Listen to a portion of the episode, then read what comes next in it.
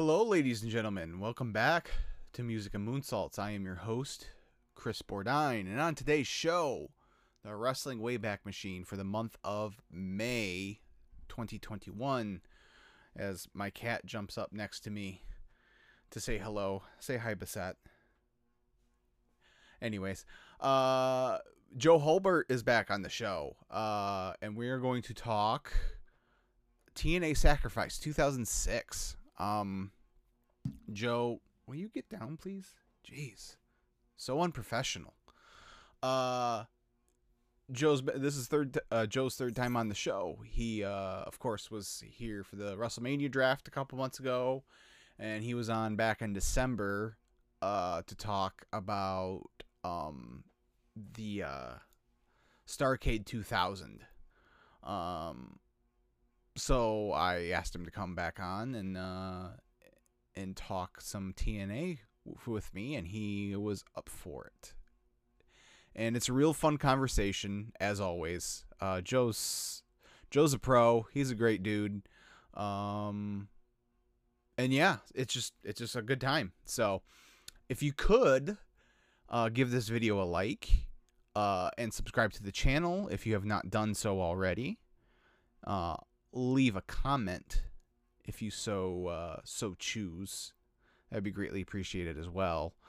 Um, also, uh, the audio is available if you go to anchor.fm backslash uh, Christopher dash Bordine five.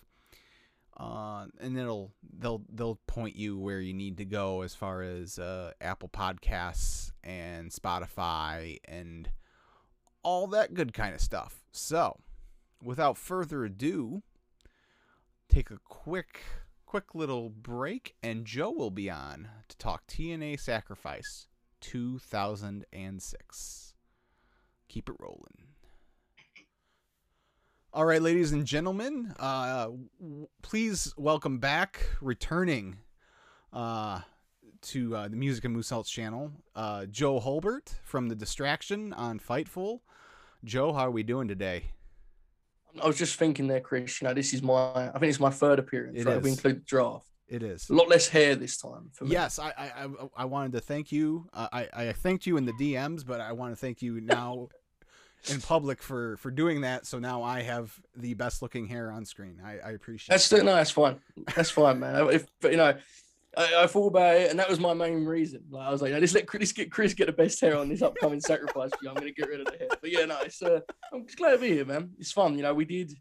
It's interesting as we get into this. I think we can discuss this, but this show to me is the complete opposite of what we reviewed last time, where it's like pretty steady and in the middle. The last show we reviewed was firmly on one end of the scale, right? So Mhm. we'll get into that. But it was fun. Yeah, yeah. I uh, I had uh, well, it grew because I was upset at the the Peacock, uh, because they had taken uh, all my beloved 2001 content. It wasn't loaded at first, and so I was very upset. So I'm like, screw those guys. I'm not reviewing any W, you know, anything that would be on the Peacock. I'll I'll go t- the TNA route.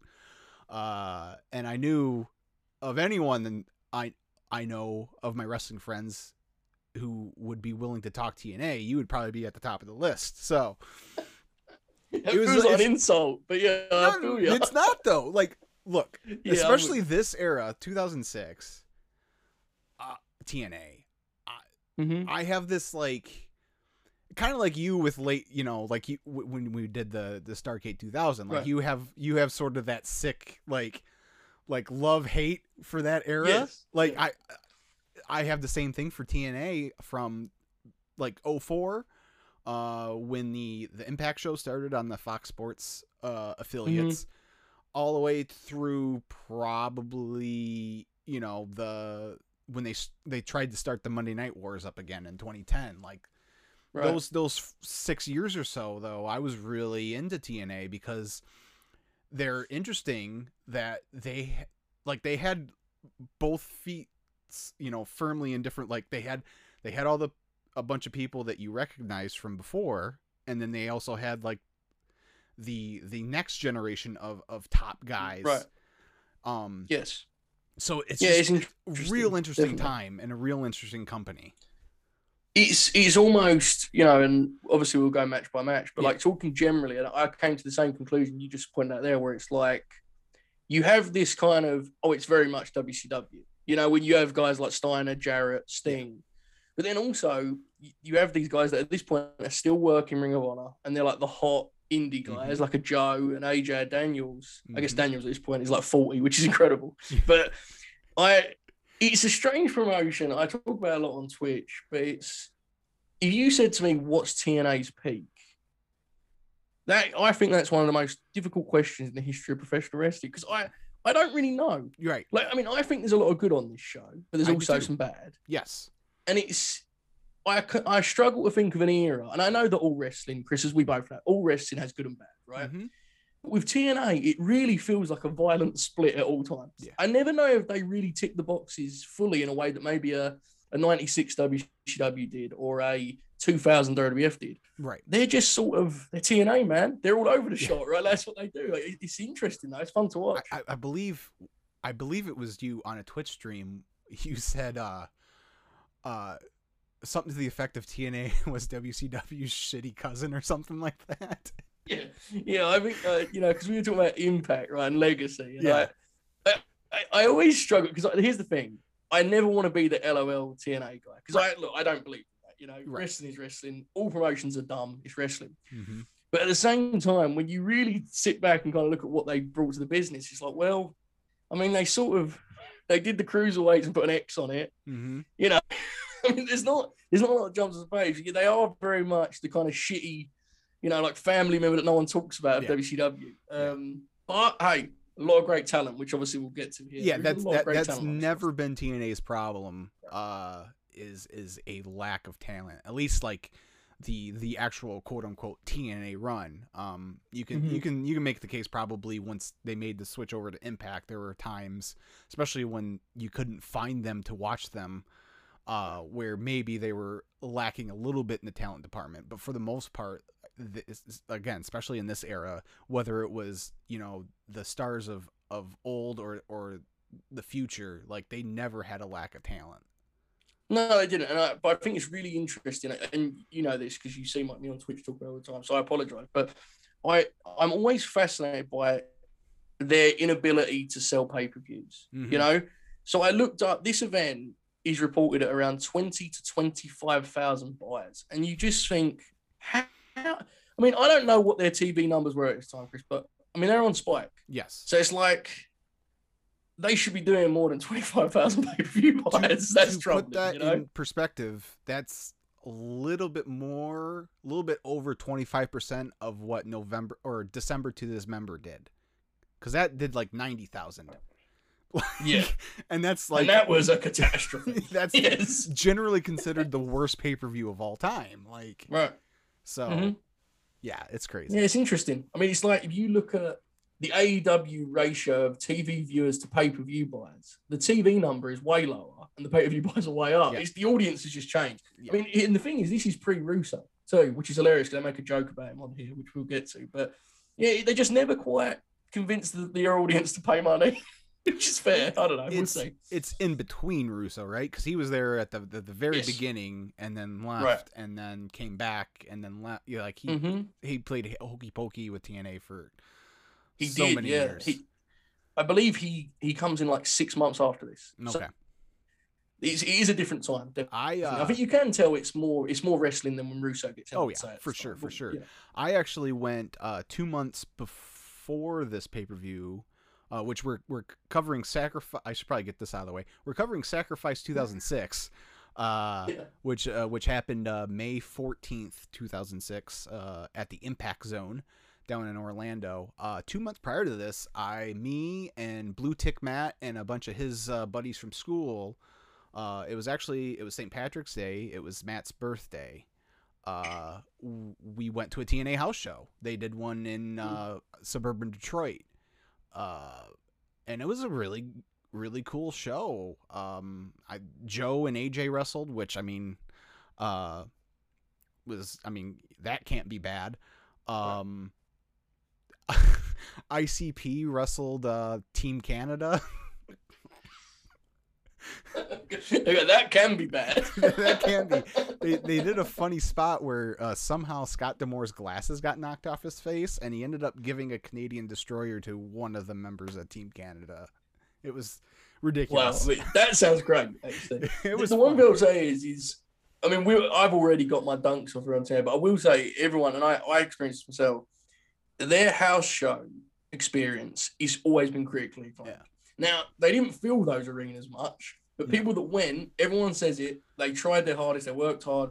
Borash as a host, whoever Mhm. it may be, Don West always moved merchandise. Like they always were a great show. You know, it's just unfortunate they couldn't get out more. To be honest, that's the real shame. Yeah, they But- didn't. I yeah. mean, they did. They played a a a junior hockey arena. Uh, is where this was at. So yeah, not Yeah. not exactly the you know a big uh, big place, but um, I think their first, if I'm not mistaken, their first pay per view outside of the Impact Zone was also in Detroit. I think it was in that same building. Uh, Bound for Glory 06, I think. Wasn't I want to say you're one? correct. Yeah, I think I watched that like pretty recently. I think you're correct. Yeah, Yeah. I, I um, because I still remember Rhino and Christian doing like Detroit Street Fight or, or something of that ilk. Yeah. You, you know, you, you mentioned the Impact Zone, and I, I know again, like I, I apologize, Chris, 'cause I'm I'm all over the place. No, this is, it's- it's it's fine. I love this. So So, um, I just, I said this on our live stream. I, I find it puzzling. It never looks quite right. These shows to me. no, You know, you have this. I understand. I understand you're limited because you have basically 400 people in the studio, or maybe six, 800. I don't Yeah. know what it is, but it's not a lot of people. And they're, you know, they're there and they're they're into it and they're having fun. Especially this time. Later on, it gets really kind of dark yeah, but it all looks very um i don't know I, I think if i was being complimentary i would say it looks gritty and kind of edgy but it kind of just looks it looks flat there's no atmosphere Yeah. to the place you know Mhm. it really stands out when you go back to a pay-per-view to me i don't know what do you think am i wrong on this no, I th- I think you're right. Like it's, I, I mean, Bischoff talks about it all the time on his podcast Yeah. whenever they cover TNA. Like he he desperately tried to get them out of the impact zone, like any chance he could, because it's just a it's just a matter of I think, and you know, you you equate it to like NXT today, pre-pandemic with Full Sail. Right. but at least with full sail yes it was maybe not aesthetically pleasing to the eye but you knew that the people there were there to see NXT and they were rabid for that product. Not always the Mhm. case with um the TNA crowd at you know Universal Studios Orlando you know? A lot of them are you know just there and they come inside to get out of the heat and uh, oh there's a wrestling show. I guess we'll watch that yeah i mean it's it's crazy to think but it's the truth i so i think the biggest thing it's a real shame they couldn't get out more for the pay-per-views you know yes it, it really feels it's one thing to take your TV and you know it's a it's a cheap way to do it, but man, when you when you lock into a pay per view like this, it's like wow, this is just the impact zone. Yeah. It's it's hard, you know, it's hard to make it look special, but the match card on paper at least, um, as you see with this opener, even like it's Yeah.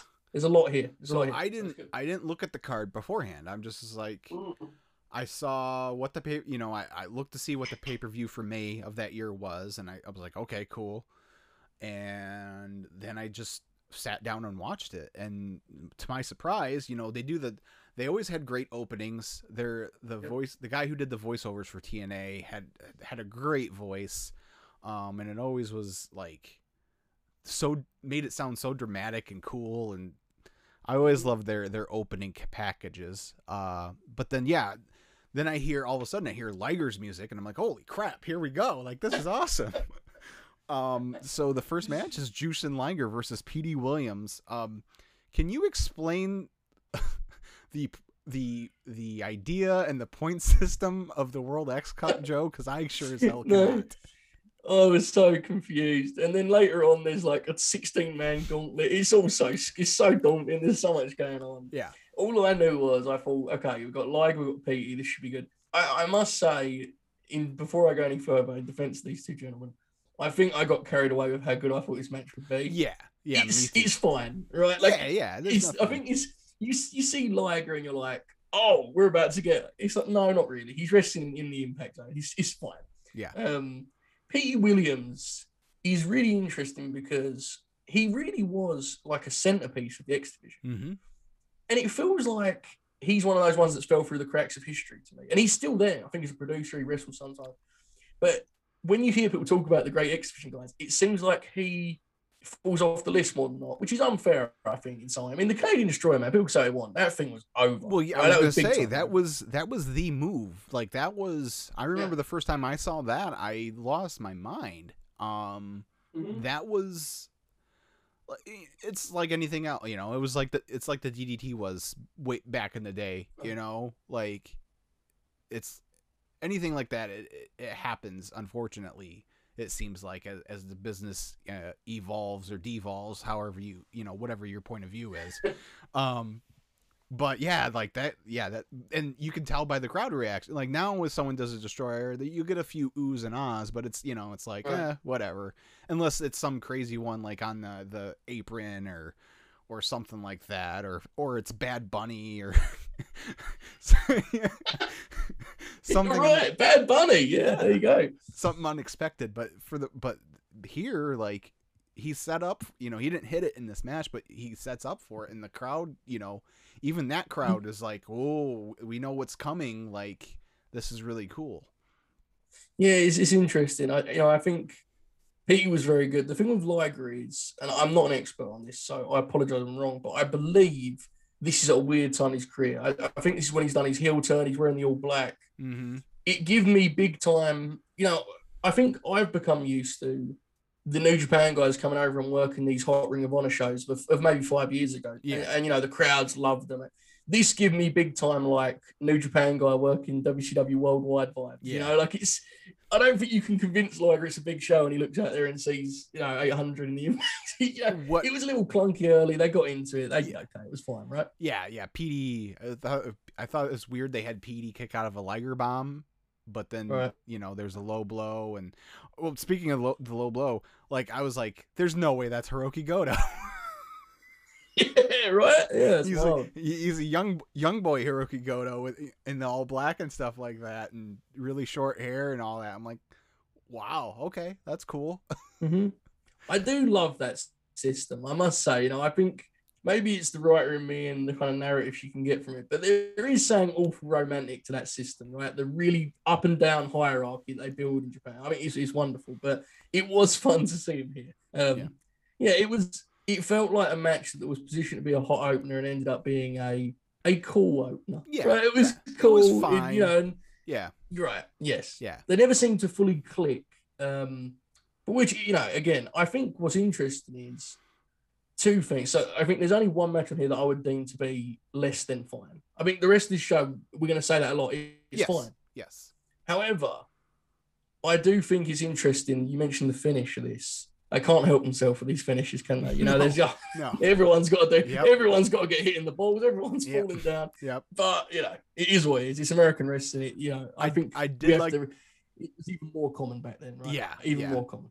I did like the the post match of of uh, them laying the Japanese flag on on Petey because you know that was the the Team Canada shtick was draping people with the Canadian flag. So this was a nice uh, and uh, shout out to to Cassidy, uh, the uh, the CTU uh, faction, which was clearly Yes, like someone in New Japan was got a got a DVD set of 24 finally and was like, "Hey, we'll name a stable CTU." Yeah, it's, it, I must say, you know, we, we poked fun at the concept earlier. And um, we rightly did that because it makes no sense and it's insane. And, you know, there's points and there's the. Yes. But I will say, it's funny how much, if AEW announced something similar tomorrow, Twitter would lose their mind, right? Mhm. You know, Japan, Mexico. Yeah. But in this setting, it almost feels kind of like it's so undercooked too, and it doesn't feel like they've really thought about it. Yeah. It's a shame. It, I said earlier that this show really encapsulates the good and bad and of TNA. Honestly, that idea encapsulates it. Yes. Yes. Great talent, Great idea. concept. Great. Yeah, just they're like, ah, not really sure how to execute it, so we'll just throw it out there. yeah, and it, gets you know later on. It's like, wow, this is a little much. But, Yeah. But up next, we have something actually really great. I thought so. Let's, right. let's- well, move well, first, yeah. So, uh, so after that, they, you know, we get the the shot of of Sting in his locker room, and S- Samoa Joe in his locker room. You know, they're they're teaming up later, and you know, can they coexist, Joe? well, I must say that whole thing is uh that's incredible, right? What a trope that is. That is proved to be. Just more and more. We gotta get used to it, Chris. It's going to it's only gonna come more and more. But Yeah. I'll say this much. I actually liked the dynamic with those two on this Oh- show. oh, yeah. I really did. I thought it was fun. No, that so was, you know, it can work. It can work. Just Oh, it needs to have some depth beyond It- can they it coexist. I can guess, work right? in when it's used sparingly. When it's done every week, Yes. it loses Yeah. it loses its effectiveness. Speaking from experience as of late, right? Yeah, I agree with Yes. Uh, and then uh, we get an AMW promo. I had so my intent uh, was uh, because you know we had talked about doing this like I think at the end of March. Like I hit you up about doing this. So my intent was like I was gonna watch from the beginning of April through this to kind of get myself uh uh familiarized with what, what you know remembering what was going on in this time period. I got one episode and then life got out in the you know life gets in the way, so that didn't happen. Uh, I completely forgot about uh, Gail Kim being like the AMW manager. Uh, and Jeff Jarrett. Like she's like, yes. a, he, like it's weird. yeah, I didn't like remember any of this weird stuff. faction of AMW Jarrett and Scott Steiner with Gail Kim as like the the the, ma- the Yes. manager, and then Yes, Jackie. Gayda is there randomly. Uh, she announces she's pregnant. Uh, and then Gail Kim fires her, which I'm pretty sure is illegal. but you know, Yeah, I mean, in TNA though, feels on brand, right? Yes, doesn't yes. feel doesn't feel like a stretch in this promotion. But I'm with you. Yeah, but but yeah, interesting you, segment here. you Yeah, it's very. But uh, yes, uh, this match rules, as uh, one Sean Ross Sapp would say. Um, by far the best match on this show, I think.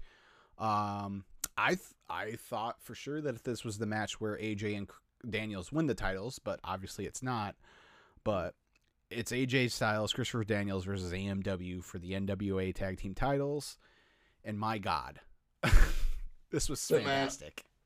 I, I get why we don't talk about his run a lot, right? AJ has had 101 all-time runs. We get it. Well, I understand. Chris Daniels has had, you know, an amazing team with Kazarian. But even with that being said, we don't talk about his team enough because this babyface dynamic of AJ and Daniels is awesome. And they have a great little run here because they end up working LAX and I was some great say- matches. Like, they just kill it. Yeah, I was gonna say they They're win the great, titles man. eventually from AMW, and then pretty much go Mhm. right into a feud with LA, LAX for the rest of the summer Yes. into the you know. I think that's at that Bound of Glory we were talking about. That it's a cage match between those two. It's teams. killer. Yeah, I And watched it recently. Yeah, it's, it's, it's a wonderful match. Um, they do some great. I love the thing. I've spoken about this before, but I love when the babyface team actually use their brains and wrestles like a team. Mhm. You know, they isolated. I think what I can't remember which member they, they did it to. They isolated one of them. They was working Yeah. a body part for a bit. It's like Mhm. I know that's not where the match is going to go, but Right. it tells me as a viewer that they also have tactics, Mhm. which is really really nice. AJ is just at this point just an athletic The, anomaly. the springboard. Like he does like a clothesline in the corner and springs across Yes. the ring like a superhero. Well, it's and incredible. then he does the springboard crossbody like into the third row Yeah. over the guardrail. Um, and then yeah, AJ and Daniels had some great tandem offense. There was a Pele kick into a, a Death Valley driver combo Mhm. that was pretty cool. Um, and then AMW had some good like they did like a reverse DDT electric chair Yeah, man. It's onto, just wow. onto AJ. Like it's some great stuff. Uh, I think James Storm throws maybe the most underrated super kick. Like his it's Man, so James Storm. crisp looking. Yeah. Just underrated in general. Well, right? yeah. Like he's one of those guys that I think people wrongly list as like they think of him as a gimmick and a character. And it's like he is those things, but he can go. Yes. Like James Storm is so well trained. And I was thinking when I was watching this, and look, you may disagree, I don't know, people will probably split on it, but to me, it's like it's wild that this is Storm's second best TNA team. Because I prefer being one. That's just Oh yeah, but, of course. you know, of course. but I think pe- I feel like people are so down on Bob Roode, they might disagree. Personally, I think Beer Money's an all-time team. But like, no, I, I, it's I, crazy, I man. think He's that good, you know? I think a because it's the more recent one. Uh, Right. like I, th- I, I don't think AMW gets talked about nearly enough. No, I agree. Yeah, they were they're a core piece of this early TNA stuff. Yes. You know, four years, five years. So Yes. I, no, I, I think you're right. I just it's another guy. Storm's another guy that I think, unfortunately, because of the choices he made, and look, God bless him. He made, he went, he did what was right for his family. He got the most money. Yes. you know that's that's it. You're a pro Mhm. wrestler, right? Yeah. God bless. But what I think what could happen here, unfortunately, is if TNA doesn't do what they've done recently. I've been really happy to see that they've tried to celebrate their own history more. Mm-hmm. You don't want a guy like that to be forgotten because man, was he good, right? Yes. Like just. And he's still good. This is 15 years ago. It's Mm-hmm. Yeah. incredible. But Yeah. I really enjoyed this. And you know what? I enjoyed it so much, Chris. I didn't even hate the finish.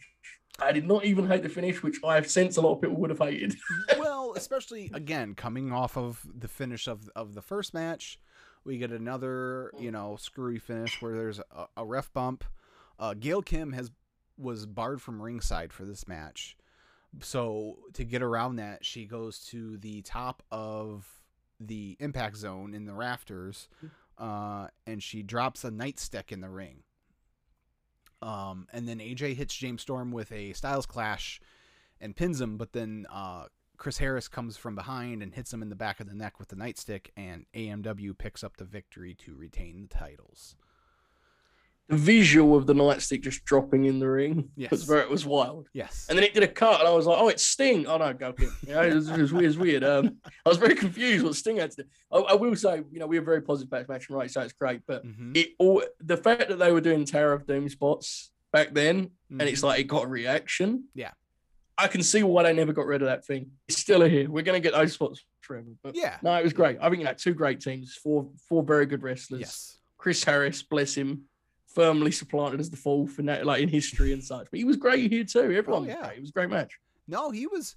I mean, uh, correct me if I'm wrong. Uh, he gets like world title shots after AMW split Yeah. up. Like he, like he's a player, and then he just, you Mhm. know, again he he takes the money. Uh, I'm assuming it was for more money, but he, but he goes to WWE and and Right. you know, Things just didn't work out. Yeah, right. He's. I think he's kind of a, a really cautionary tale. yes. Um, yeah, it's, it's a shame. I, you know, it's one of those things where it's like, I almost, I hope it was the money because I have a bad feeling it was an opportunity thing where he thought, if I make it big there, yeah, big if, right? We've seen that many a time, Chris. It's a big, big if. But very. big. nonetheless, he has this run to be proud of. It's very good stuff. um we get uh i like how the they uh, they they do like match backstage segment back match backstage segment like it's very boom boom boom boom um and it just kind of you don't get too much of one thing in a row um so we get another jeremy borash interview he's talking to larry zbyszko who's like head of the championship committee but then there's another someone else that the TNA management is bringing in, but they won't tell him who. And he's paranoid about it. And Slick Johnson's there, and he's like, "Well, I heard it's gonna be the Ultimate Warrior." it's like the thought of the Ultimate Warrior coming in to be an authority figure in 2006 is just hilarious. It's it's wild. So I think he does, he does Warrior, Piper, and Russo, right? yes, And unless I'm mistaken, it's it's Cornette. I think is who ends up here. But Yeah, I, yeah, th- the. Uh, I thought Cornette was already here, but yeah, you're probably. I think yeah, you're Okay. probably right. It, it's either I'm not, or I'm if not it's, sure, but yeah. It might even be Dusty. Because I know there was a point Yeah, where 'cause I- Dusty was in here too. I think that's before. Okay. I think that's before, yeah, because I, I want to say this is when he comes back and does stuff with like Alton and stuff and WWE. Dusty had a hell of a run here in the two thousands, but I, look, I think you know if it is Cornette, we'll run with that as a, as a bit here. I love the idea of him watching this pay per view and laughing at the idea of Russo, and it's like, little do you know, Jimmy, it's coming, my friend. Like it's, it's, it's right behind you. but- Man. Um, Larry Zabisco is like kind of fun in this role, right? He's fun. I mean, he's so sticky and over the Mm-hmm. Oh, top, yeah. but like he's standing next to A1 and a few with Raven. Like, do the shtick, have fun with it, man. It's silly stuff, right? But yeah, yeah, right. this was something. This was a this is a pretty lengthy segment for a little backstage skit, I must say. Yeah. Um, whatever happened to A1? He just I have disappeared. no idea. right. So Team Canada was him, Petey, Eric, and and uh, Roode, Bobby. right? Yeah. Yeah. And they had a couple. I mean- in, in the gauntlet, they had a couple like other members. Yeah. uh, like Yeah, other did. yeah. members, but but yeah, those are the core. That's the core. Yeah, it's wild Canada. because I I bet any money that at the time, if you'd have asked some of the guys, the agents, that have said, "Oh, A1's he's the the, one. group." Yeah, Yeah, Yeah. he's A1. exactly. you know, but I don't think it quite worked out that way. Something Yeah. tells me. But uh, saying that, this match may have told us why it didn't work out. Yeah. Raven, though, feels like we're not playing. Best way to judge it. But yeah, this is uh, this is something. This one, right? This is not. This is probably the one you'd say falls short of the fine radar that we said earlier. It's probably a little short of that. Yeah. Um. Yeah. There was there wasn't much to this. There's a point where A1 is looking for. uh I'm guessing it was supposed to be a gimmick turnbuckle pad to to rip off, and he goes to all six corners trying to find it. he keeps yanking on him, and none of them are pulling off. And finally, um, Yeah. he gets it. It was like, oh boy.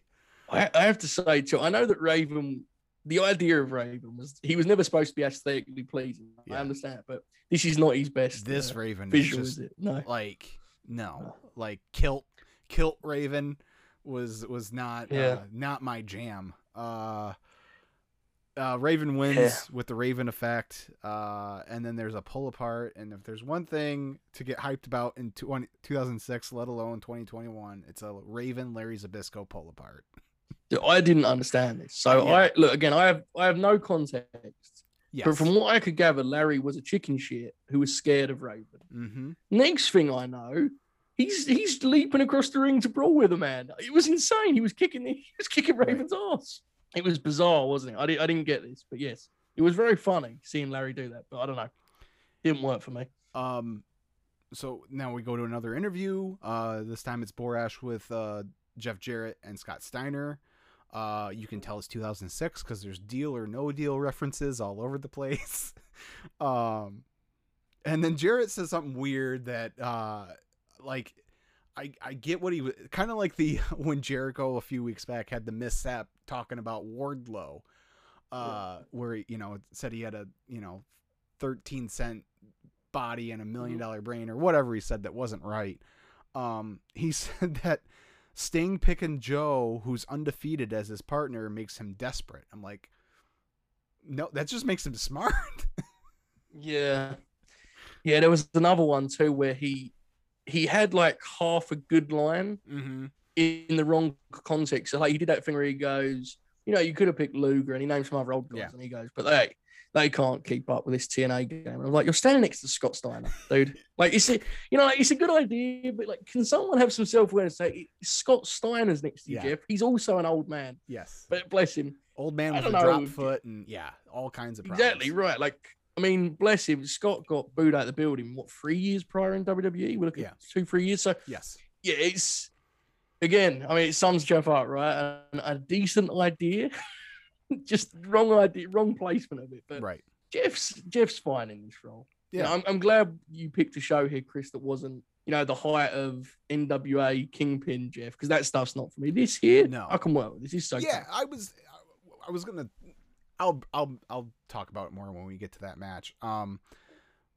uh, we get Bobby Roode versus Rhino next. Um, man, Scott D'Amore. Um, from what you know, I ever since they moved back to Thursdays, I haven't caught, been able to catch Impact because it just doesn't work with my my schedule. Right. Um, but when they were still on Tuesdays, like I was enjoying him as the the like head, like the person in charge role. But he was so good at being the obnoxious heel manager for Team Canada. Like he was Yeah. fantastic here. Yeah, I agree. I, I'm a firm believer in the idea that you know we all spend so much time kind of splitting all these wrestlers into categories, right? Like this Mhm. guy's a good worker. This guy. I think there is just a skill of professional wrestling, and Scott D'Amore is just good at pro wrestling. Mm-hmm. You know, like whatever you give him to do, he does it with conviction. I agree with you. I think he's wonderful as the authority guy who's just, Mhm. he actually seems like he's losing grip of what's going on. He's Yeah. brilliant. And here, as you said, he's a classic old school hill manager. He's just good at it. You know, Yeah. I'm, I'm happy for him that, you know, he could have easily been another guy that just kind of fell through the, he's now pivotal. So Yeah. uh, good for him because he's great here. The, match is, uh, we used that word fine earlier, Yes. right? Yeah. Feels accurate on this one. Very fine match. Yeah, I mean, right? Like, Rhino's never been my thing. Like I, you know, the gore is cool, but other than that, like I've never like gotten Rhino, I guess. Um, Mhm. because I I wasn't an ECW guy, uh, so you know his run there I, I didn't didn't see, and you know his WWE stuff was fine, but uh, so, but I, I, I you know Bobby Roode's great. Um, I forgot that he was using a, a, a lariat to the back of the head for his finisher at this point. Yeah, Uh, caught me off guard. yeah, Yeah, caught me very off guard. yeah. But again, we get more, you know, more shenanigans and outside interference because D'Amore hits Rhino Mm. with uh, the the hockey stick that the Canadian flag uh, was attached to. Which, as a massive hockey fan, I think that's what what I love most about Team Canada is not only did they carry a Canadian flag to the ring, it was uh, attached to a hockey stick. Yeah, it does rule. I'm with you. That's great. Um, Um, I don't know. It's, it's interesting watching this, Chris. I it was exactly what I expected in the sense that it was just a very rigid in structure television match on Yeah. pay per view, which is fine. Yeah. I do have an interesting kind of I don't know how I feel about this, but I've I've got it on my notes and I think it's interesting. Okay. We agree, like well, I, I think the world of Smojo, AJ Styles, one of the greatest wrestlers ever, but I think we both agree that if they go to WWE at this time, bad things happen to Yes, them. Right? It does not go well. No, I, I watched Bobby Roode here, and um, I feel like he may have been the one guy that if he'd have got out earlier, had a shot. You know, he's so WWE polished. Like mm-hmm. he, the way he does the little things, it's stuff that the some of the fans will find boring. To be Mhm. frank, I don't. I think it's great, but there's something to it, man. I don't know. It's an interesting one. He kind of feels like a what if in a positive sense. I don't and know. he would have like playing that what if if he would have went over at this time he definitely would have been one of the better workers in the company because this era of wwe wasn't necessarily uh ripe with with great in-ring action i mean you had some guys you know sean was still Mhm. you know sean was in the middle middle in the middle of his better run in my opinion um and you know you had uh, Ray there, uh, and you know he who shall not be named was there, and Kurt was still there, but he was starting to break Mhm. down. You had some guys, but for the most part, it was very heavy on the entertainment part. And he, one thing, I'm not so sure about right here, uh, as part of Team Canada, but eventually, I mean, he's his mic work is gr- he's a great promo. I listen. I really dislike the kind of I know, I know, I don't have to sell. Bobby Roode to you. No, no, I know. I, I'm with you. I'm, I'm glad we can do this. I mean, I, I, I really dislike the kind of mass rebranding that Bobby Roode is just like he sucks, and I just don't no. look. It, wrestling is subjective, right? So if you don't like he's in ring, that's fine, man. I mean, he he's what he is. He's kind of old school. He, some of his stuff isn't great, granted, but like you, you're right. The mic stuff is really. It feels unheralded. I mean, in NXT, I thought he was a fabulous top heel, was a great mm-hmm. promo. In TNA as well, champion, though, great job. Yeah. I, I agree with your point though that maybe at this time that element wasn't there. So maybe not. You know, Yeah. I, I agree with you. I think Beer Money really brought his personality Yes. out in a way that proved proved important and pivotal later on. But Yeah. it was fine for what it was. I mean, on this show, when you have stuff like a 16 man gauntlet, Yeah. sometimes nice to have a 12 minute logical little match. It's fine. It, it didn't hurt. Okay. It was okay. Um, yeah. So, uh, Borash interviews Team 3D. Um, this is okay.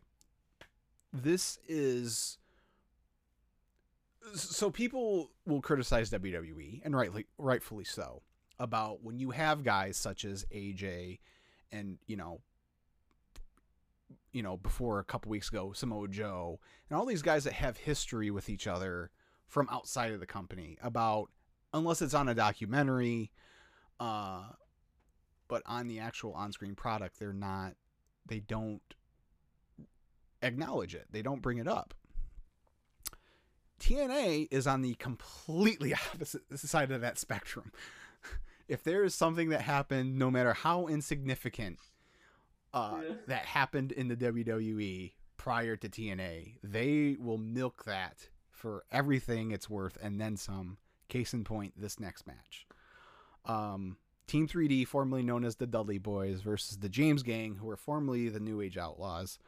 Um, I couldn't tell Joe. That did you did you know that these two teams faced each other only one other time, and it was in February of the year 2000?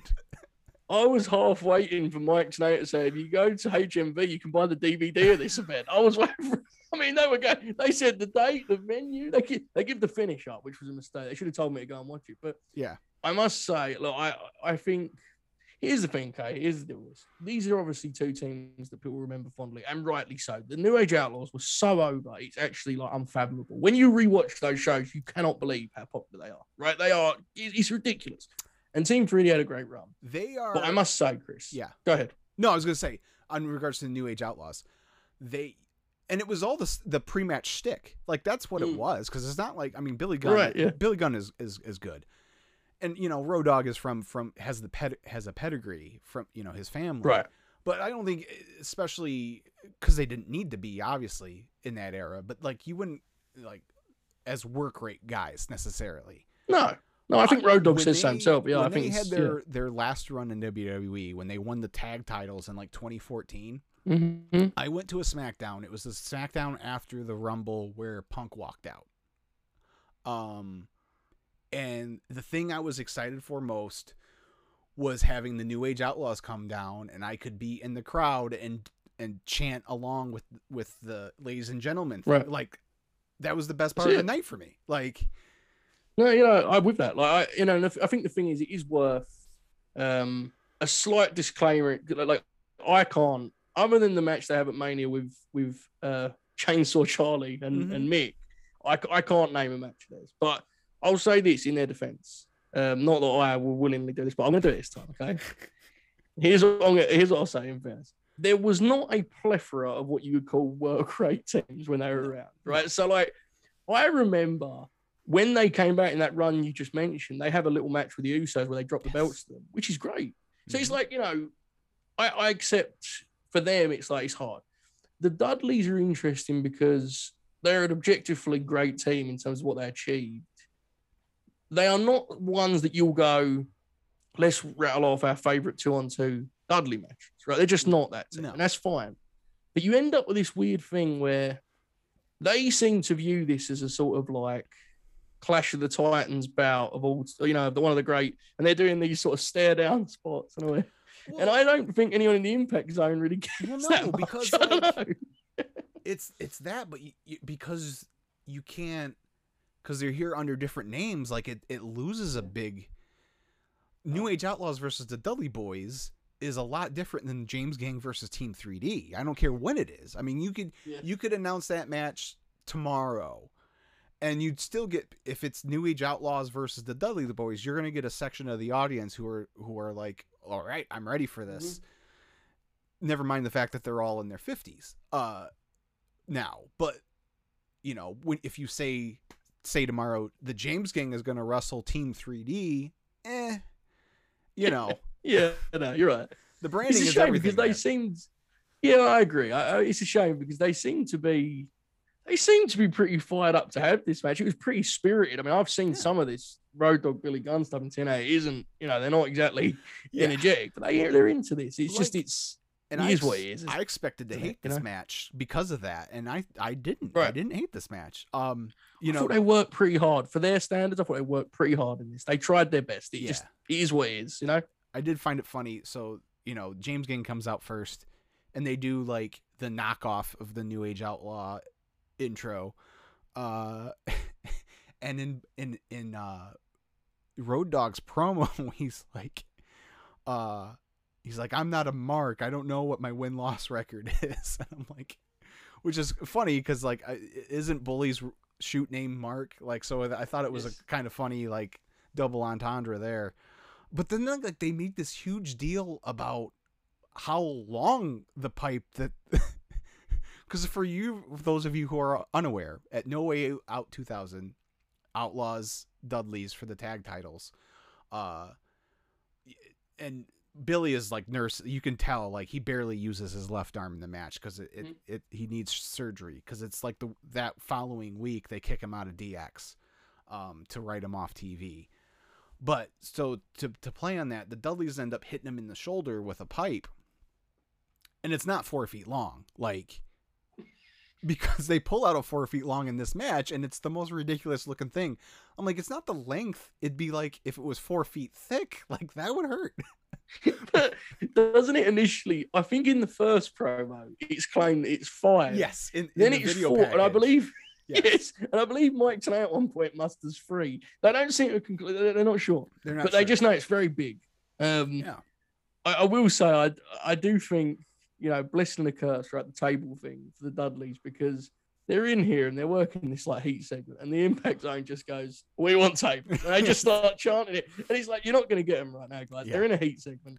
But by the way it was who was the baby face in this match? Because I the match worked I by the outlaws tell. were the baby face yeah because Billy made the hot tag. So Yeah. it was like are they the ba- I didn't think they were the baby face but maybe. I don't know. I didn't I have no so idea. either, but because I I was pretty sure Team 3D, you know, when as from the time they came in until you know late in the run, I I thought they were baby faces pretty much the whole time. yeah I agreed yeah But I, then, I, I guess it was baby face baby face I don't know yeah, I'm it could sure have been. It was weird. Um, Mm. I was wondering, did Bubba's luggage get lost? Because he's he's out there in like jeans and a TNA t-shirt and like I'm like, what is going on? yeah, here? man, that was a tough. That was a tough look. For, honestly, like, I don't think it was generous to either of them. The looks they got into, like, because Devon gets really big, right? And like, look, I, you know, I'm the one to judge, but like, right. it makes for a really weird dynamic because you know, you speaking about branding being important. Uh-huh. There is nothing worse than the channel, the WWF fan that doesn't watch TNA looking on and going, "Oh God, look at Devon!" Like he, because it just it's you know, it's the natural response is, "Oh, look at these poor guys now; they've got all old," and it's like, it's, you know, that's just the way that perception is reality, right? It's it's hard, but um, they worked hard. It's Yeah. it's you know, it's the Outlaws Bubba and the Dudleys in 2006. You know, throws a dropped kick. Uh, yeah, I did. I sure does.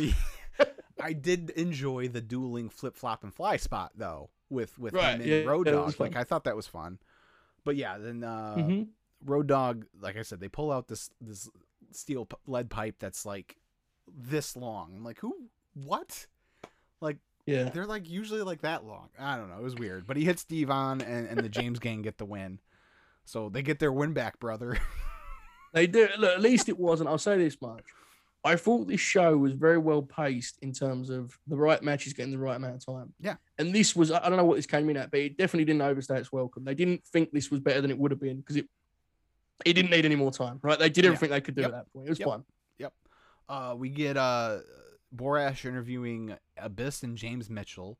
And from here on out, I don't know if you picked up on this. You could, when there's like, especially when there's doing interviews, you can hear the Spanish commentary team in the background talking. Okay. I, I have a theory on this. I don't think it even starts here. I think it just gets louder. I think I heard it earlier. Okay. Too. I I, don't just what- know that I this don't is when I noticed it. On one of the ones I want to say Christian's promo before the main. It is absurd how Yes, loud it is. yes. Like you can you can hear it so loud, and it's yeah, it's very um.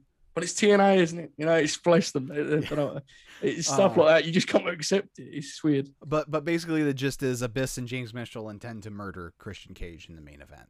They do. I like this act. James Mitchell was great. Right? It's, Yeah. a, it's a cool act. Yeah, a little, It's fun. a little campy, but you know whatever.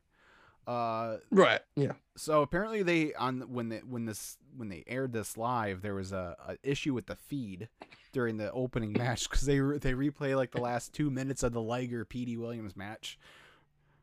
Uh, so that was fun. Um, and then Christy Hemme comes out, and I'm like, oh Yes. man. Uh, and she's going to present the the World X Cup to the winner of this next match, which is the aforementioned Gauntlet. It's basically, it's basically a Royal Rumble. Uh, but once it gets down to the final two, then you win by pinfall or submission. Yes. And like you Um, said, there's 16 it- guys, it's four something. from each country. Right. Uh, you know, a bunch of people. You know, Puma and you know, Petey Williams is in it. Chris Sabin is in it. Uh, Sanjay Dutt's in it. Uh, right. Eric Young's in it. Alex Shelley, Liger's in it. Uh, Jay Lethal is in it. Mm-hmm. Um, and if you know a bunch talent of other. pool was not the problem. Right, the talent pool is not the problem. No, no. It's just Well, just a they- lot. It's a lot going on. it's a lot going on. they went, they announced that it was two minute intervals, and like the first like two people it was two minutes, and then they're like, "Screw this, we're just going with one." Right. Yeah. It was, but uh, by the way, you mentioned Christy. I have to say, I listen. I I enjoy the Mike Tenay and the Don West. Bless their hearts. You know, they're trying their best. It's the World Cup of wrestling, allegedly. Yeah. Okay, it's what we're, we're trying to. yes. And out comes Christy Hemme, and Don West says something to the effect of, "Well, there's the only motivation you need." She's handing them the trophy, Don. Can we not act like fifteen-year-old boys? It's a World Cup for once. You know this this craze, and I look. I think it's mostly died off this craze in the 2000s of like women making the announcements act like 12 year old boys is Yes. the like wackiest thing. Yes. It's supposed to be this grand tournament on it. Her just handing it to them shouldn't be the motivation. Winning Right. the thing should be the Right. motivation, but yeah, exactly. they can't help themselves. It's it's yeah, it's wild. um there's some point again because it's 2006 they they plug uh nacho libre uh uh a poison rana in 2006 is is an insane move Yes. Yes, he's not done regularly on Dynamite at this point, once a week, right? You know, i mean even today when I like uh, Oh, it's a cool move. it's yeah. it's still like a really cool move but in 2006 it was like holy crap um Yeah, no, hundred percent. But did you know I mentioned Dynamite. This is big. This match is big AEW vibes. You know when they do those Yes. shitty tag battle royals where they? yes. It's not. I want to make clear. This match is not shitty because the talent is amazing and Yeah. like there's good stuff in it. But it's also just like, can you just like pick two more guys and have a good wrestling match? Does Yeah. it have to be a sixteen man? Could you not have made them pick two from a team even? Right it, it- it's always such excess, isn't it? It's like Yeah. bigger is better, more is better. Well, that was the whole Um, confusing it's thing about the the World X Cup concept because it was like they were singles matches, but then it was a team concept, but then and then and then Yeah. yeah, it's just it's just all over the place. Uh, it looked like It's- Sanjay it's lot, uh, legit hurt his ankle uh, on Mm. his elimination. Um, the final two are Petey Williams and Puma. Uh, Petey hits the Canadian Destroyer and wins. And then we get uh, Big Sexy coming out. and he just jackknifes the crap out of Puma. Uh, Yes, and does. cuts a promo on the X Division. Yeah, so before we get to that, I, I must say I love the way that um you know the match ends and they, they throw up the graphic and it's like it's a tire. yes. And Mike Tenay just can't fathom like, yeah, the what are idea we going to a- do? yeah, it's like, well, you guys work the concept out, Mike. I don't know. It was always an option here. It was a possibility. But Yeah. um I will say Eric Young, you know, you talk about guys that like I mentioned this, this somebody just good at pro wrestling. Yeah. That that dude just gets over, doesn't he? Like Yeah. he just gets over live Eric Young. He's out here doing this comedy shtick as like a heel baby face. It's bizarre. He's about to become a big comedy character, and the people love him. Um, and it stands out in a match like this where everyone's coming in and doing their coolest moves. Kevin Nash at this time is the greatest wrestler ever. Like bar none, there is no debate. This version of Kevin Nash is peak, peak Nash nonsense. It's He's great. one of my favorite people in wrestling. Like Kevin Nash is just he's so because he legitimately doesn't give a shit. like it's all, you know, all about the money and the miles. Like it's a business but you know, straightforward and, and there's something something admirable about that in a way where it's like you know, yeah, it's cool and all that, but okay, what what's what's the money? You know, what you know, what's the Yeah. business end of it type thing. So No, I agree. And I think this is a wonderful, I think this was ahead of its time in the sense that it's effectively a wrestling culture clash playing out on your screen, right? I mean, mm-hmm. you have everything you just said, at least 14 of these 16 guys are against. They stand for the opposite. You know, it's Yeah. art form, you know, the, the and look, I have, you know, it's their it's their gig. They Right. can do what they want with it. But it fits Kevin. It's it's way within his his lane. And it's you know, I think this creates some really fun stuff with from what I from what I've seen and what I remember. So, Yes, yeah, because this is the whole paparazzi productions thing with Alex Right. Shelley and stuff. So Yes. yeah, that, there's some good stuff there. Which Um, is perhaps the most like fondly remembered TNA bit ever. Like that still shows up on Twitter every week, Yeah. right? The paparazzi productions thing. Yeah. So yeah, uh Borash interviews Joe. He's got a great line. He do, he says, "I don't need to hold hands and sing kumbaya to kick some ass." And I'm like, perfect. yeah, man, it's like Joe's such an anomaly because he's if you just like look at what he can do, you wouldn't think he'd be. Even here, he's a good promo. Yeah. and obviously he ends up being like even leagues beyond this as a promo. Yes. but Yes. I he's um yeah, so like so our co-main event here, which I would say either second or third for my favorite match of the night. Yes. Behind the match we spoke about earlier. Yeah. So we have Jeff and Steiner against Sting and Joe. And I have to say, I this is going to sound ridiculous for me because I'm the biggest Samoa Joe fan, but Mhm. every single time I watch this version of Joe, at some point I'm like, wow, this guy's he's just freaky. The way he can move is Mhm. unbelievable, isn't it? Mhm. Especially with these three gentlemen who are obviously you know, Yes. they're getting up in age. Yes. So he looks even more incredible. This was fun. I enjoyed this a lot. Oh yeah, sure. Uh you uh Joe uh did a had a really nice article a few months back about Joe. I will uh Mhm. I will put the link in the video description so you guys can go check that out. Um I appreciate it, Chris. He's one of the few guys, as you know, that I I remove all sense of objectivity. yes. You know? Yes. I just love the oh guy. yeah, and we all have Yeah. those guys. Like You have to, man. Like, exactly. I, I think I feel like professionalism always gets the wrong in wrestling. People look at that as being like unbiased, and it's like, no, there's things you can be professional on. You can have your favorites, like rock with it. It's fun. It's wrestling. You know, it's it's completely subjective. Yeah, no, I appreciate it, Chris. Thanks. Joe, did you have a ball bearing necklace back in the day? I, I did not. No, I should have. I I, did. should have. I did not. I did. Uh but uh I, that's what that's what the first thing Joe, struck me when I saw Joe was a how how much look he was never a small man but he's considerably smaller than wh- what he ended up is, is he looks kind of good here by He does. right? Like and to think that this version of the Joe is the is is like his body type at this point like Mhm. disqualified him from ever like from going to Vince Right. like imagine Yeah, it's weird one. eh? I, I don't know. It's uh, it is striking. He's one of those guys that you you think in your head has not got bigger, and then you see him and go, oh, oh, he's got a lot bigger. he Yeah. looks very different. Yes. Here, but yeah, no, he can he Um, can move here, man. It's incredible. So a lot has been said about Jeff Jarrett over the years, both good and bad. Yeah. Uh, you mentioned it, and I'm the same way. Uh, and I think that's where my biggest, up until recently, uh, my biggest thing with Jeff has been is that that initial first few years of TNA when he was like, people talk about Cody being Triple H and AEW, like Mm. Jeff Jarrett was literally like matching Triple H move for move you know, whatever, you know, on the TNA side, you know, he had his own reign of terror going. Uh, uh, but I've, I've, over the last little, little while, I've kind of turned the corner on Jeff. Like, he's not all that bad, right?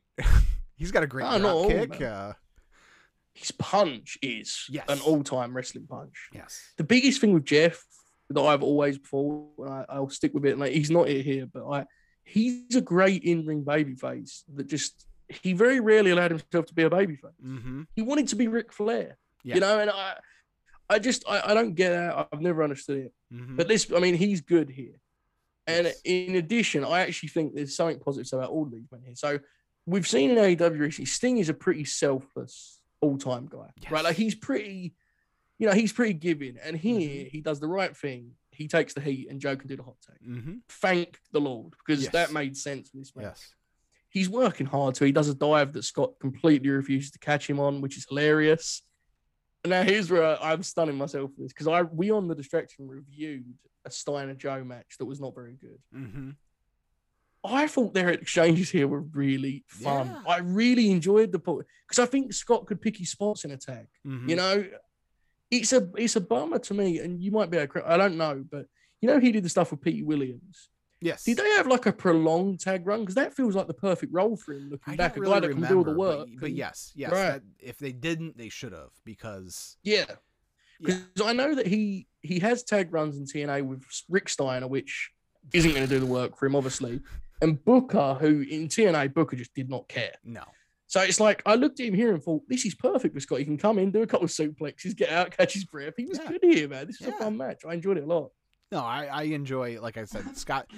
Uh, Scott's one of those guys, especially here. I mean, young Scott Steiner is, is a completely different animal, but but Big Papa Pump Scott Steiner is is one of my favorite uh, characters, and and I don't mean like a TV character, just a character in general. Like his his overall demeanor in and out of the ring is just. He, I mean, how can you not like? He's he's insane. Unpredictable. And like we talk about this a lot, right? This idea. How many guys in wrestling play crazy? 101, right? There's a thousand of them. Yeah. But there's this thing that you can't teach, and it's this element of danger.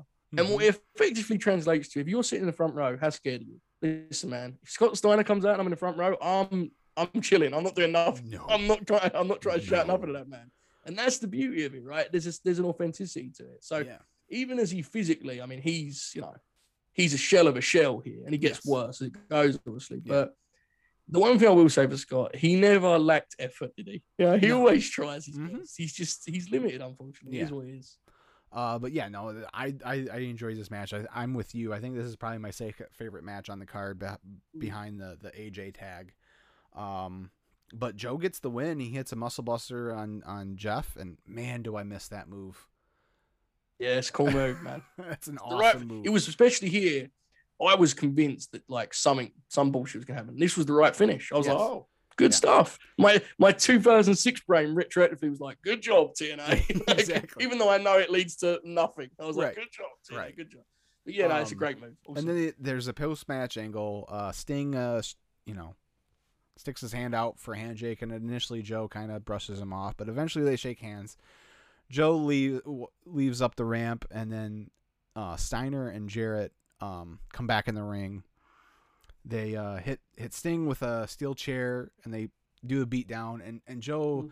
they play the is Joe gonna go save him? You know, maybe a, for a bit too long. Like it seemed like it was, yeah. it was it was going on for quite. It's like, come on, dude. Like you know what's going on. Either go help him or don't. But just make up your mind. Uh, eventually, he he elects not to go help Sting. Uh, and uh, they end up, you know, it, you got to break a guitar. It's Jeff Jarrett, so they, they hit Sting with a guitar, and then the baby faces uh, empty out, including the James Gang, which again from earlier kind of is like yeah, so. But- yeah, I don't know. I I wasn't sure about this angle. I so I, I guess this is one that without context is hurt, obviously, right? So I guess this is like Joe has been a heel, and this is that kind of bridge, I guess, He's and they're not quite going like- the full yeah, way. There. I, I think he's kind of a tweener. Like he's just gonna kick whoever Right. who's ever ass is in front of him. And he doesn't Yeah. really care about anything else. He just wants to beat people up and then, you know. Hmm. So Yeah, it's interesting. I- I I mean, I know that TNA, and this is giving them way too much credit, but I'll do it anyway. They eventually revisit these two, Sting and Joe, with that whole respect dynamic, yeah. right? Where, you know, and obviously that somehow leads to Sting winning. But I don't, uh, Yeah. I'm not here to criticize 2008 booking. I'm here to criticize 2006. I'll leave that. But I think, I think they, I'll say this much. I think they did a really nice job with the Sting character Mhm. in TNA, where he was this kind of, you know, justice and all that good stuff, but he wasn't. They couldn't use him as a mute because he was useless in that point. Yeah. You know, they, they needed him to talk, and I think this is his best promo work. He's probably here in, in TNA. So, Yeah. I I can't really judge the angle about seeing where it goes, but it's an idea at least. I'm, I'm Yeah. kind of for it, like, like the concept of it, you know. Yeah, for sure. Um, then we're we're to our main event. Uh, Borash interviews Christian Christian Cage before uh, before the match. Um, so uh, I guess Christian and Abyss wrestled at Lockdown. Christian won the match, but after the match, uh, Abyss uh, pulled out a chain and strangled uh, Christian with it and stole the belt, uh, Hmm. and has had, had it ever since. Um, so Christian's still the champion, but he didn't have the belt. Um, it's a fine promo from Christian. Uh, all the he plays all the hits that he uh, at the time in 2006. Right. Uh, talk about the peeps and finishes with "That's how I roll." Uh, it, it was. I'm glad he was able to come to TNA in this era and have this run as a as a top guy in the promotion. Um, It's honestly one of my favorite. So Christian, I think ninety nine percent fan, and rightly so. When you say Christian, they think of obnoxious heel Christian, Yes. right? which he's he's brilliant at, obviously. But I must say, I've always loved babyface kind of ace Christian. Mhm. I loved it even when he did it on ECW. That stuff has aged incredibly well. Mhm. Um, and it's nice that I'm with you. It's more of almost like, like, good for him, man. Like he's, Yeah. he's got the show here. He's he's almost, you know, he's the center. Well, not even almost. He is the centerpiece here. Before Angle gets there, he's he's the guy.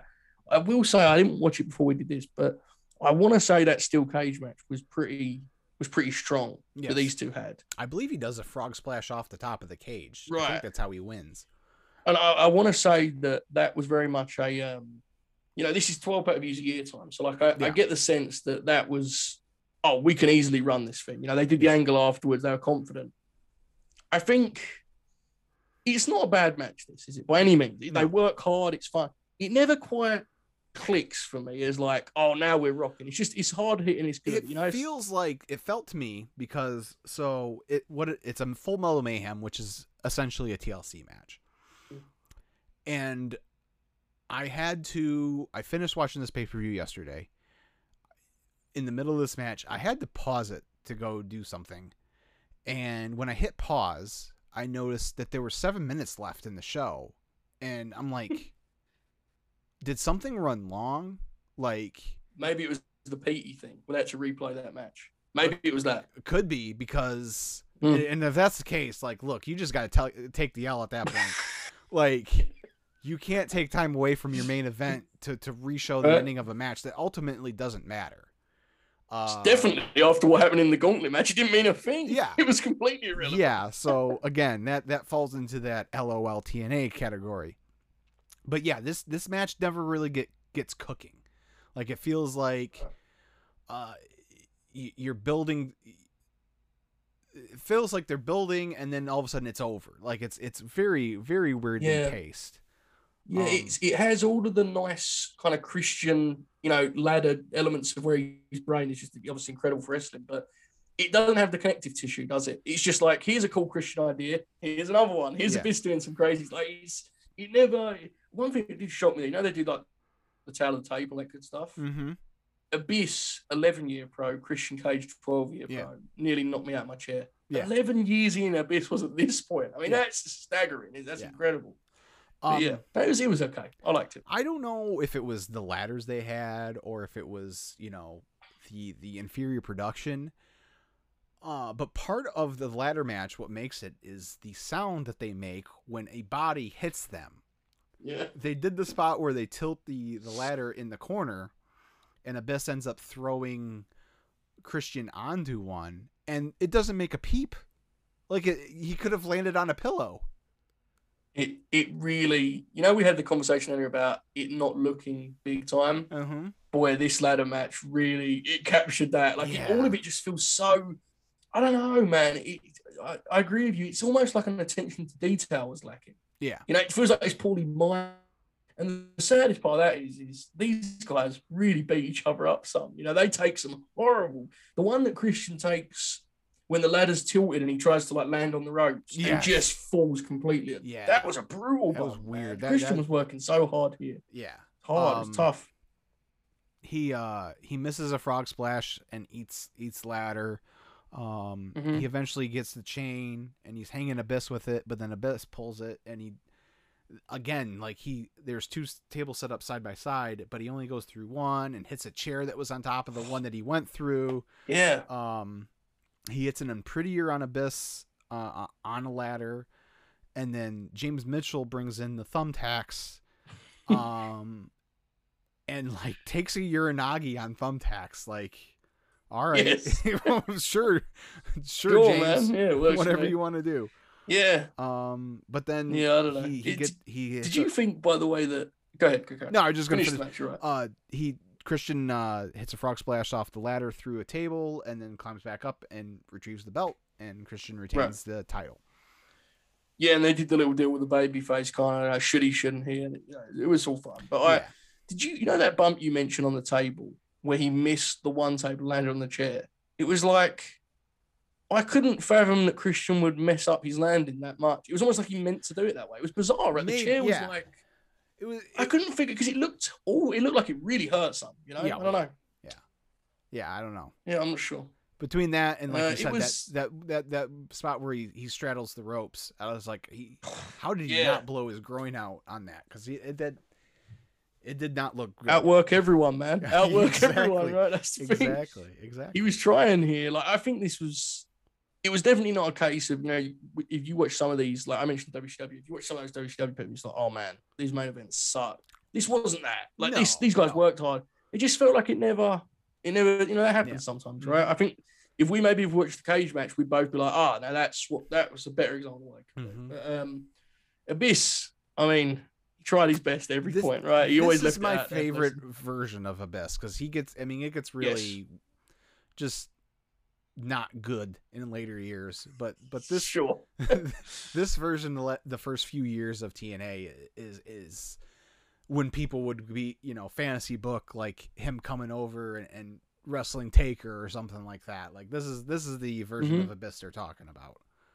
No, I agree because he has a mistake here. Right, it isn't where it's like it gets. I mean, we agreed earlier it was kind of camp at this point, but Yes. it gets real goofy soon. Yes. So, no, I agree. I thought this was fine. I mean, it's um, it was a show when we did this. I was like, oh, Christian's babyface champ, and I was like, oh, it's a it's a TLC match for beers. It wasn't what I wanted, but it was good. Yeah. They worked hard. Yeah.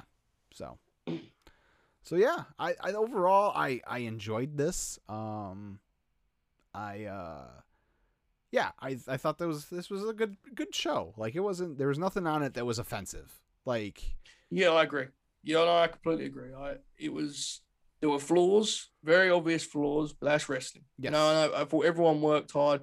The one thing that was really clear, there was still real optimism around the promotion at this mm-hmm. time. Everyone was trying to really make this work, and you know, I think the talent did the best they could. I mean, Some of the concepts and stuff, you roll your eyes, but it was a good show. I. I was like I was really pulling for TNA in this point because I was, you know, I was one of those those smarks back in the day that was was hated John Cena. Like I, I couldn't Mm. stand J- John Cena.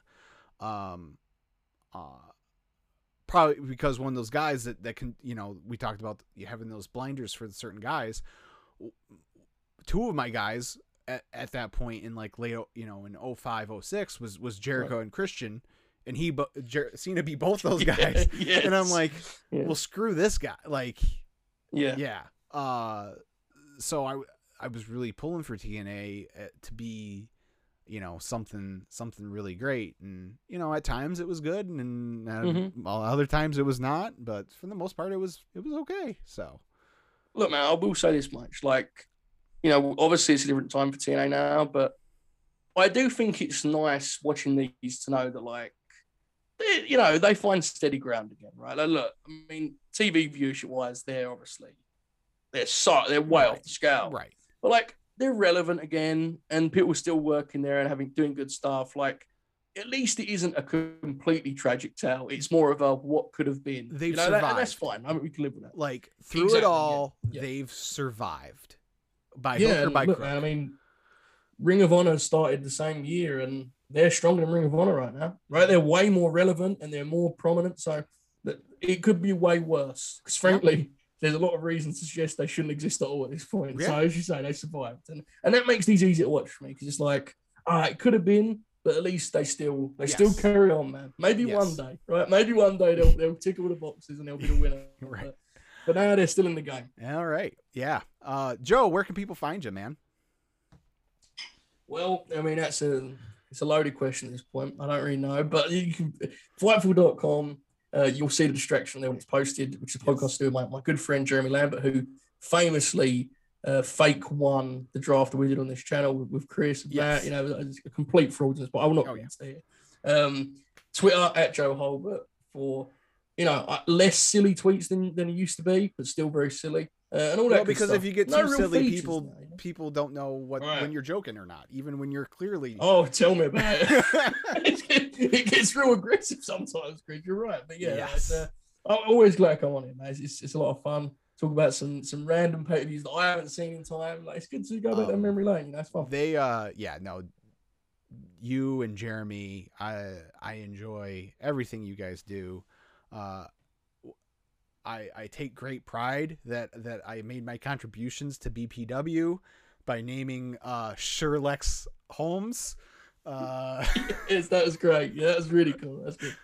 i'm like yes they used it all right uh pat myself on the back for that one um so yeah, they, they're on Twitch. all- You know, they do Twitch streams throughout the week, but their their main show's on Thursday afternoon at 3 p.m. Eastern. You can check out, and it it's it's funny. This this past week was epic. Uh, man, It was it was something, man. It was, You- it was something. It was. Jeremy's insane. Like let's just let's just call it what it is. What? Again, Look, in the I, I remember a time. Yeah, man, cool stuff. I remember a time where he was, you know, "Eh, I don't want to do on camera. It's like, bro, that guy's he's off the rails. He's doing visual. I don't even know what he's doing. 99% of the time, Kris. I just show up and see what he's up to. So, no, it's a fun show. Uh, you know, it's been nice connecting with people like yourself for it. And it's like, if we can do that much, Yeah. to me, we're already winning. You know, like it's, it's cool. I'm happy with it. Awesome. All right. Well, you can find me on Twitter at Ibanez Kris. Uh, please go ahead and like this video and subscribe to the channel if you haven't already. Uh, I'm trying to get up to 100 subscribers, so please help me out on that front. Uh, you can also find the audio uh, on whatever podcast platform you desire. Um, and yeah, until next time, guys, see ya.